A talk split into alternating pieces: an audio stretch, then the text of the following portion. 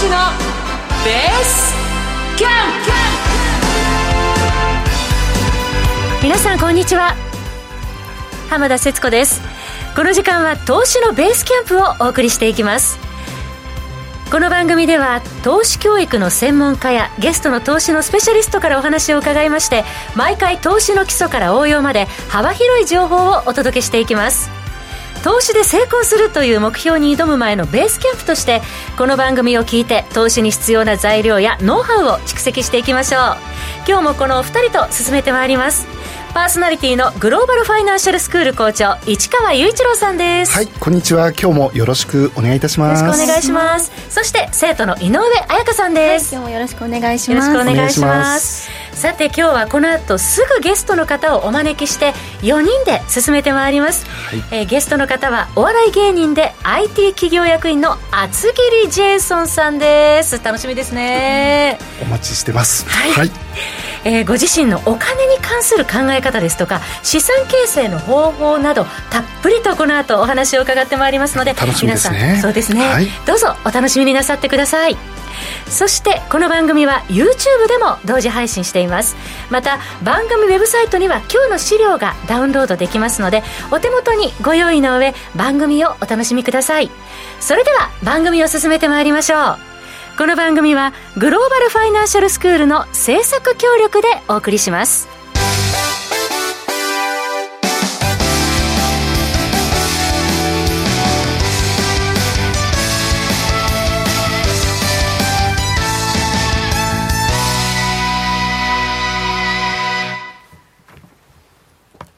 それではお待たせいたしました。本日のゲストの方ご紹介しましょう。厚切りジェイソンさんです。どうもこんにちは。ほわーいなんつってね、なんつってね、よろしくお願いします。お願いします。どうもどうも。はい、お決まりのといただきました。厚切りジェイソンさんといえばお笑い芸人でありながら IT 企業の役員も務められる厚切りジェイソンさん、昨年発売したご著書、ジェイソン流お金の増やし方がベストセラーだそうで、おかげさまでね、もう本屋さんに行くとすっごい積んで、はい、もう並んでますよね。うん、見当たらなかったっていうね人もいます。最初は結構品薄で困ってた書店さんが多くあったみたいなんですけどね。はい、もうね重版重版ということでね、はい、素晴らしいですね。はい、もう実に35万部突破っていうことですよ。じゃあそろそろ100万部ですか。いきますねこの勢いで。はい、今日はねそのご著書、またご自身の資産形成に関する考え方など、はい、番組終了までたっぷり伺っていきたいと思います。はい、お願いします。はい、お願いします。さて皆さん、厚切りジェイソンさんと投資ということで、いつ始められたんだろうっていうこともね、気になるところ多いと思いますけれども、はい、厚切りジェイソンさんが投資を始められたきっかけっていうのは何だったんですか。まあ、きっかけというか、アメリカの場合は日本ほど年金制度、その福利厚生が優れてないので、基本老後資金は自分で投資で作らないといけないことが、まあ若い時から教えられているんですよね。でそうすると、まあ新社会人になるタイミングで、そのまあサラリーマン的な存在の人たちはだいたい入社手続き、まあ標準制度としてはその中にもあるので、僕は入社した時にその参加しますというチェックボックス入れただけでしたんですけどね。それはまあごく普通の話なんですけど、まあ、給与天引きでこういくっていう感じですね。はい、はい、そこからまあどんどん増やしていくっていうね、いろんな方法があるかと思うんですけれども、はい、厚木ジェイソンさんはまずその入社した企業での給与天引きによる投資がスタートだったっていうことなんですけれども、はい、天引きジェイソン、はい、今聞いてらっしゃる方でも、まあ、これから投資を始めるっていう方もいらっしゃると思うんですけれども、はい、日本ではまだまだその投資であったりとか、うん、お金の話っていうのを後ろめたいなっていう方もねいらっしゃると思うんですけれども、うん、ジェイソンさんなんでだと思いますか。いや本当に分かんないですよね。そのみんなが話したくないから、その、なんだろう、意識が薄いまま、その例えば親が子供に話さないから、その子供たちも何も分からないから、自分もなんだろう成人して、どうしたらいいのかとか、もうちょっとコミュニケーション取った方がいいと思いますけどね。コミュニケーション不足っていうところもあるかもしれないですね。はい、市川校長もそういうことをね結構聞かれたりすることもあると思いますけど、そうですね、今ジェイソンさん言われたように、はい、本当に子供と親がお金の話できないとおかしいと僕も思っているんで、はい、そういうのはこれからどんどん日本でもね、してってほしいなとは思ってます。そうですよね。はい、で、別になんかお父さんはいくら稼いでるんですかとかという話じゃなくてもいいんですよ。そのどういうような感覚で物を買うとき、どういう基準で選んでるのかとか、どういうような、なんか将来のための投資とか、どういう活動してるのかとか、そういうような話だと思いますね。なるほどね。で、僕もできるだけ娘たちと一緒にそういう話を日常でしてますね。やっぱり意識してやってらっしゃるっていう。もちろんそうですね。してほしいし、知らないと、不利というか、結構、比較的に損するような存在になるので、しておいてほしいですね。もう若い時からと時間価値もありますしね。そうですね。長期投資が結構力ありますので、年々その複利が効くので、その若い時から始めた方が本当は、その数が重なっていくので、若い時からやってほしいので。はい、ジェイソンさんも小さい時その家庭環境の中でやっぱりそういうお話はオープンにされてたっていう環境で育ったっていうことあるんですか？そうです、その直接具体的な数字を使った話というよりも、その両親が日常生活でどういうような動きをしているのかを後ろで見てたという感じの方が合ってるかもしれないですね。お母さんは割引券をすごいシビアに見つけて使ってたとか、外食はほとんど行かないとか、スーパーはしごして一番安いところを見つけて、そこ安いいい買い物したよみたいな喜びの話になったり、そういうのが多かったですね。はい、私ジェイソンさんのご著書を読ませていただいたんですけど、はい、印象としてはすごく堅実っていうイメージが。堅実ですか？堅実っていうイメージあるんですけど、やはりそういう小さい頃からのそういう考え方っていう、ご両親親御さんから培われたものっていうのもやはり根底にあったりとかするんですかね。ですかね。そういうふうな家庭で育ったわけですから、自然とそれが染み込んできたんじゃないですかね。そう考えると、もう私も幼い頃から、こう銀行にお金を預けるという教育をされてきたので、投資に対して怖いとか、ちょっと危ないのかなっていうイメージがあるんですが、初心者とかまだ投資を始めてない方がどう投資を捉えていけばいいんですかね。でも逆に銀行、昔は金利がより良かったと思いますけど、今は金利がほとんどゼロなので、銀行に預かったままだけだと全然増えないんですよね。だから投資しないとその資産が増やしていかないような、現状にはなりましたので、かといってその、投資のいろんなやり方も考え方もありますけど、結構ギャンブルに近い投資もありますよ。でそれが全部投資は同じものだとごちゃ混ぜになってしまってるから、その、危ない怖いみたいなイメージがあるんですけど、ちゃんと、長期分散積み立て投資だったら、そんなにリスクは、緩和できるような方法はいくらでもありますので、それも、別のもんだと理解してほしいのは第一歩ですね。投資でもいろいろな種類があるから、そこでもリスクが、低いものを選んでいくっていうことですね。そうですよね。多分馬券、その馬にかける、もう投資だと勘違いしてる人もいるんですけど、その本当に人それぞれの考え方がありますけどね。今キーワードいただきましたね。長期分散積み立てっていうところで、そして聞いたところによると、ジェイソンさん15年間の株式投資で一生困らないお金をもう用意されたっていう。一生困らない、そうですね。そのファイアという話だと思いますけどね。羨ましい。ファイナンシャルインデペンデンスリタイアーリーの略で、その経済的自由と早期リタイアの意味なんですけど、それは計算上はそうなってますけど、そんなに意識はしてないし、単純に支出かける25倍の資産があれば、それはファイア達成という、言い方があるんですけど、ちょっと言い方を変えますと、支出少ない人だと、そんなに大金なくてもそういう状態になりますよ。だからまず第一歩は支出を見直しましょう。どのくらいお金はどこに行ってるのか把握してますか？把握しないままお金が消えていくと、なかなかお金が増えないんですけど、まずはどのぐらい使ってるのか、できるだけ節約しよう。価値のあるものは使っていいんだけど、価値のないものは節約して、でちゃんと残るお金を投資に回そうという考え方が大事です。なるほど。節約して収入の何割かを投資に回すのではなくて、支出の水準をまず変えずに残りを投資していくとか。僕はそうですね。何割投資した方がいいですかと聞かれるんですけど、僕はまずその順番は逆で、どんな生活したいのか、その生活水準にいくらがかかるのか、でそれ以上稼いだ全額を投資に回してます。こちらいかがでしょうか？すごいですね。いやでもおっしゃる通りで、支出を把握しないってやっぱり良くなくて、これ企業も一緒じゃないですか。そうですね。ね。ね、会社の考え方と一緒で、どれだけ支出をしているのか、うん、でどのくらい手元に残るのか、うん、でそれによってどれだけ会社って投資ができるのかって考えていくわけで、うん、個人も僕も一緒じゃないかなと思ってます、うん、はい、はい。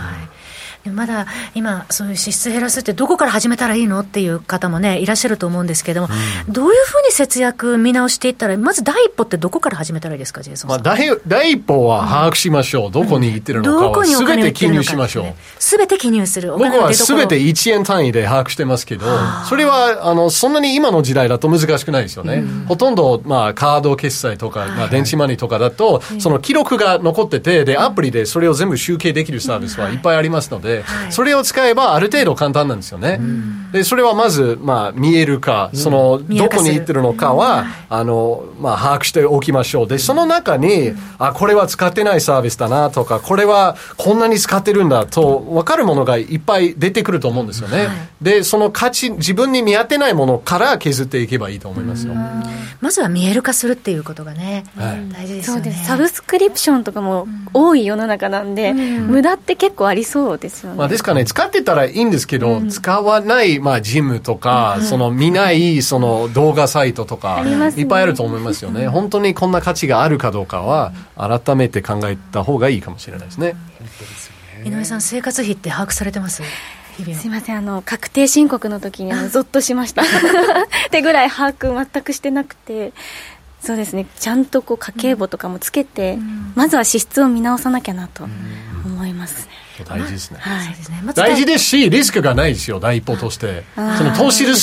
資する前の大前提の話だと、うん、そうしないとお金を増やせたとしても、うん、それを結局消えるだけのやり方のままですと、まあ、もったいないというか意味がないので、うん、ちゃんとまずは基盤を作りましょうというのが第一歩ですね、うん、まずダイエットして、そして次に投資を始めていくっていうところなんですけれども、まあ、ダイエットしなくていいんですけどね、うん、ダイエットしなくてもいいですかそう、ダイエットしたければいいんですけど、はい、どうぞ。まず節約をしていくっていうことですよね、はい、そして投資をしていくっていうことなんですけれども、はい、実際にまあ何から投資を始めたらいいのかっていうところで、はい、分かんないでしょ。分かんないし、タイミングも分かんないし、なんか本当に物があんまり多すぎるから、そう、情報も多すぎるし、そう困りますから、はい、僕はとにかく全部買っちゃえみたいな感覚なんですよ。全部買っちゃえ、全部買っちゃえ、でもお金がそれついてかないんですけどっていう。いや、要は僕は勧めてるのは、はい、まあ、アメリカの会社の株なんですけど、はい、それをほとんど全部網羅してる投資信託という、まあ、セット商品みたいなものがあるんですよね、はい、でそれはまあ個別を3800社1個ずつ買うのはまあ、めんどくさいし、ちょっと現実的ではないんですけど、そうですね、この一つの投資信託でそれを全部網羅できるんですよね、うん、アメリカの有料企業をパックで商品として有料企業というか、ほとんど全てなんですよ。全てなんですね、はい、その Vanguard Total Market Indexファンドは僕は勧めているんですけど、 VTI と VTI で、トータルマーケットですから、株市場全体という意味ですよね、はい、ほとんど全てを網羅するという意味なので、まあ、有料な企業もあればそうではない企業もあるんですけど、うん、これから育っていく中小企業も若い時からも投資できますし、とにかく全部買っちゃっているので中小企業も入ってるんですね。中小企業も入ってますね、はい、そうすると成長した時にリターンも大きそうですよね。まあ、そうですね。ただ、時価総額と比例した持ち分なので、はい、中小企業の持ってる分も、まあ、それなりに少ないので、はい、ただ、まあ、比例したリターンももらえるので、はい。長期で考えたときに育っていく会社も必ず買ってるんですよね。で、いろんな業界も自動的に分散しているんですよね。今回コロナ禍でもう業界によってものすごい暴落したままの企業はまだあるんですよね。例えばクルーズ船とか、うん、まあ、なかなか旅出ようと思う人は少ない状態なんですけど、経済再開がね、ちょっとなかなか遅れてしまったとか。とかね、はい、でも例えばその代わりにテレワークのためのその会議ソフトとか、そのリモートワークのための画面共有ソフトとか、いろんなサービスがさらに加速するようなものもあって、はい、でとにかく全てを買っちゃえという考え方だったら、まあ、ちょっとダメになった企業も買ってるんですけど、うん、すごい成長した企業もあるので、まあ、それは分散の魅力、で一つの商品でこの分散もできるということですね。そして VTI だったらその配当金も入ってくるっていう、ね、配当金も入ってきますね。いろんな形もありますけど、本で紹介してるのは、はい、楽天 VTI というものもありますけど、はい、それがその配当金をアメリカから来るので、それを自動的に再投資してくれる仕組みになっているので、それはいろんな良し悪しがあるんですけど、本家の VTI だったら直接ドルの配当金が入ってくるんですけど、はい、そういう形を選ぶんだったらアメリカの確定申告もしないといけないし、なんかいろんな良し悪しありますけど、その配当金もありながらも、そのキャピタルゲインもありますよね、基本。聞いたところによると、ジェイソンさんもともと S&P500 に連動したものにも投資されてたという、はい、そうですね。その VOO という同じヴァンガード社が出してる S&P500 のその指数の、インデックスファンドを買ってたんですけど、ちょっと中小企業とかも、含む VTI に変えました。でも変えるタイミングで今までやってきた VOO を全部売却してもう一回買い直すとかではなかったので、まだ VOO のままのものがいっぱいも、いっぱいというか持っていて、でその変えようと思った日から新しく、買い増ししていく形は全部 VTI に変えましたね。ああ、そうなんですね。でも今お話ご紹介いただいたのは、もうその1個で分散が効いているっていうのはすごい魅力ですよね。そうですね、はい、そういった商品があるってことをまず知ることが大事ですね。そうですね。でその分散投資は、そのものがいっぱい分散するのも一つなんですけど、もう一つがタイミングですね、はい、でもう定期的に積み立ていくと、その、株価が上がったり下がったりするんですけど、定期的に買うと、これはドルコスト平均法というものになりますけど、はい、高い時に買うとより少ないんですけど、今まで持ってる分は高くなってるからいいやみたいな、でもうちょっと下がった、株価が下がったタイミングで同じ金額を買うと、もっと株数が同じ金額で買えるので、戻ってくる時の、そのリターンがその分加速していくんですよね。だから少しずつですけど定期的に買っていくと、その業界も分散できた上にマーケットのタイミングも分散できるんですよ。ドルコスト平均法ですよね、はい、校長。もうこれ大事ですよね、特に長期的な投資でアメリカみたいに成長がね、はい、大きい会社さんなんかが集まっているところはすごく効果がエッジが効いてすごくいいんじゃないかなと思ってます。また初心者の方にもいいんじゃないですか。そうですね、少額から投資ができるのですごくいいですよね、はい、僕は誰でもすぐ真似できるというところが強いと思うんですけど、本当に少額単位で毎月これを買っていけば、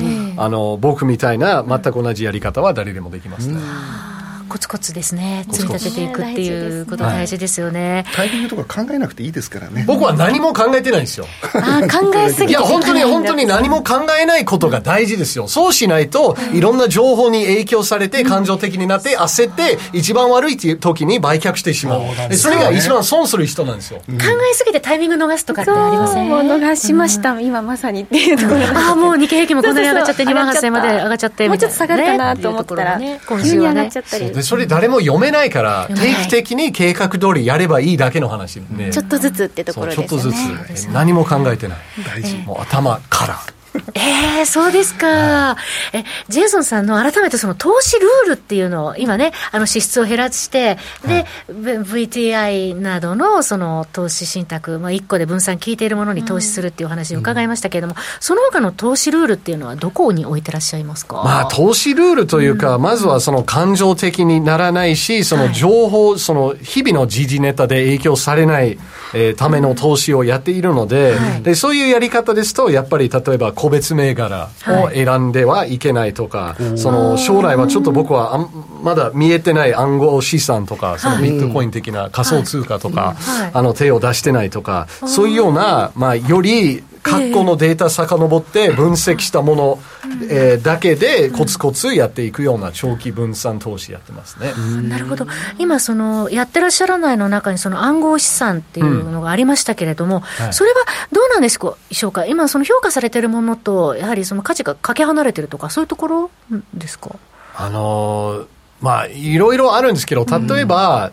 ドルとかが世界の共通通貨になってるんじゃないですか、でそのアメリカがその立場をなかなか逃したくないはずなので、基軸通貨として多分ビットコイン相当の電子ドルがこれから出るであろうと思いますよね、デジタルドルとかデジタル人民元とか、そうで、そう出たタイミングでそのビットコインの魅力がほとんどまあなくなるというか、そこまで持つ意味があるのかとか、いろいろまあ国も規制してもう来てますし、さらに規制していくはずだと思いますので、それは実際に使えるところがまあちょっとわからないし、今値段がまあ影響されてるのはさらに高くなるであろうと他の人が思ってるだけが原因になってるんですよね。そうですね。でこれも過去のそのバブルがいくつかあったんですけど、例えばアメリカのまあ200年近くのチューリップバブルというものもありまして、球根ね、チューリップの球根が何千万円もかかった時期がありましたんですよ。はい、でそれは別に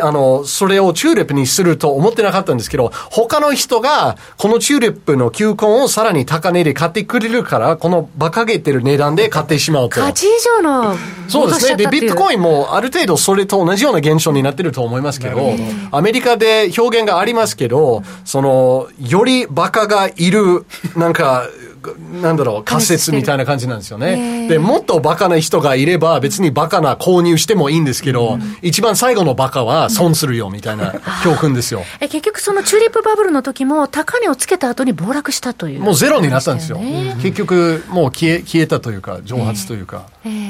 それだけ不確定要素があるものにはあまり手を出さない方がいいかなというところですかね。でビットコインはなんか通貨としては使えるかと、あんまりにもその変動が激しいから通貨としては使えないんですよね。だからまあ投資のものとして、でも僕から見る投資は将来の価値がさらに上がっていくようなものになりますけど、ビットコインの価値は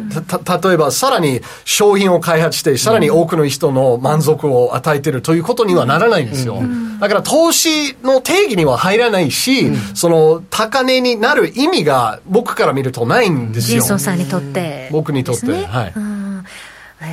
まあ、通貨っていうのはまあ国の、ね、一番大きい既得権でありますのでね、はい、まあ、今後どうなっていくのか、デジタルドルとかデジタル人民元とかも出てくるでしょうから、はい、構図も変わってくるでしょうしね。おっしゃる通りですね。その他堅実であるジェイソンさんが、まあ、今個別銘柄暗号資産などには投資しないよっていうお話でしたけども、その他、これは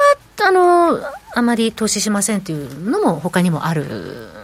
まあ、基本僕は米国株だけに、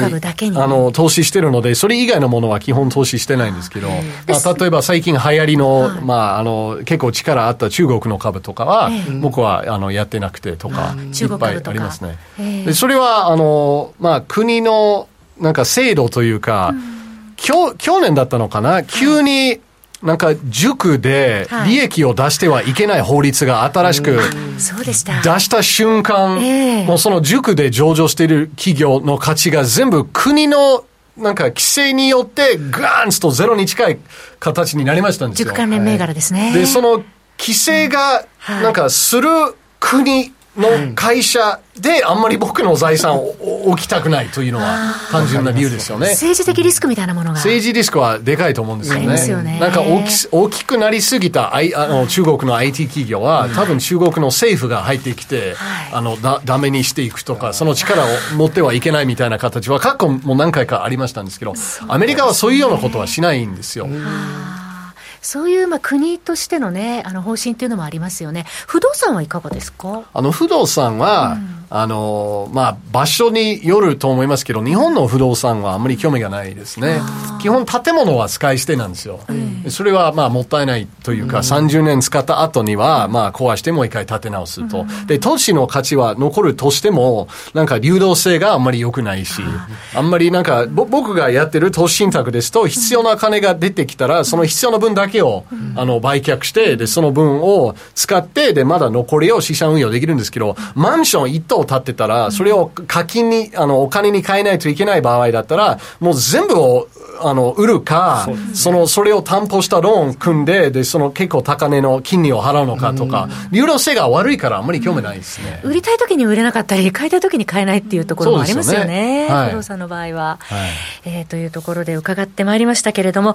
改めて、ジェイソン流お金の増やし方、ジェイソンさんのご著書ですけれども、昨年11月ピアから発売されまして、発売からなんと、3ヶ月で25万部、そして今や35万部を突破するなど注目を集めています、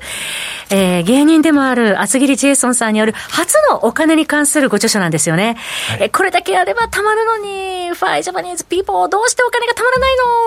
の、どうやったらお金を増やすことができるのかぜひジェイソンさんにやっていただきたいんですけどあ、はいはい、やればいいんですか、はい、これだけやればたまるのに、Why Japanese people? どうしてお金がたまらないの？お金を増やすため、強いては人生を豊かにするためのヒントが満載。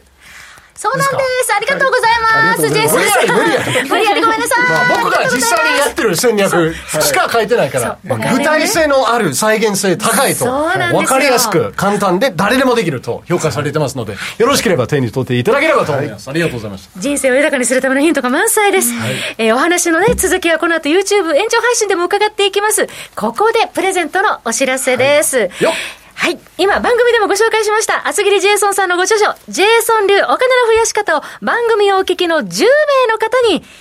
厚切りジェイソンさんの直筆サイン入りでプレゼントいたします。応募方法は、市川校長のツイッターアカウントをフォローしていただいて、プレゼントに関するツイッターを、引用リツイートの上、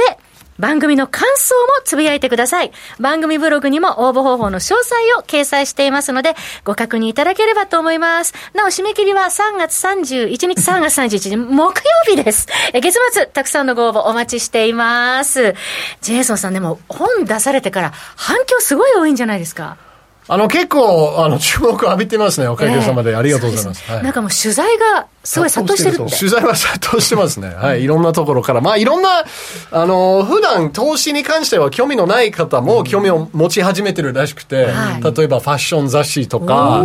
その普通のバラエティ番組とか、いろんなところで声かかれましたね。はい、ファッション誌でも結構若い女性がご覧になるものとか、いろいろもうジャンル問わずですか？ジャンル問わずですね、年齢問わずに、はい、それだけやはり投資への関心っていうのは今高まってるっていうのもありますよね。なのでお金の本が多分売れるんだと思いますね。特にジェンソーさんみたいな影響力のある方の本を読まれて、また投資に興味をね、どんどん持っていただきたいなと思います、うん、はい。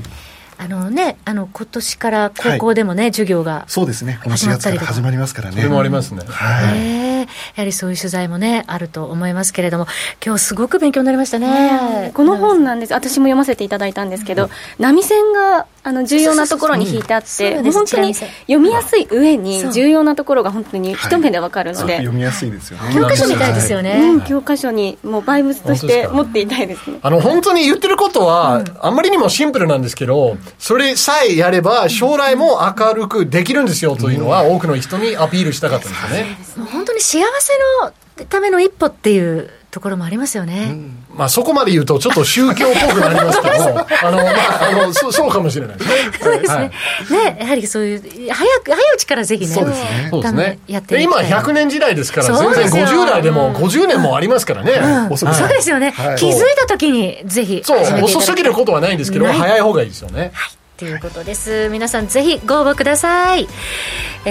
っという間にエンディングです。次回、来週はゲストにチャート波動専門家の三沢貴則さんをお迎えします。お楽しみになさってください。ここまではグローバルファイナンシャルスクール校長の市川雄一郎さん、生徒の井上彩香さん、そして本日のゲスト厚切りジェイソンさんでした。どうもありがとうございました。ありがとうございました。進行は浜田節子でした。ラジオを聴きの皆様、また来週お会いしましょう。この番組はグローバルファイナンシャルスクールの制作協力でお送りしました。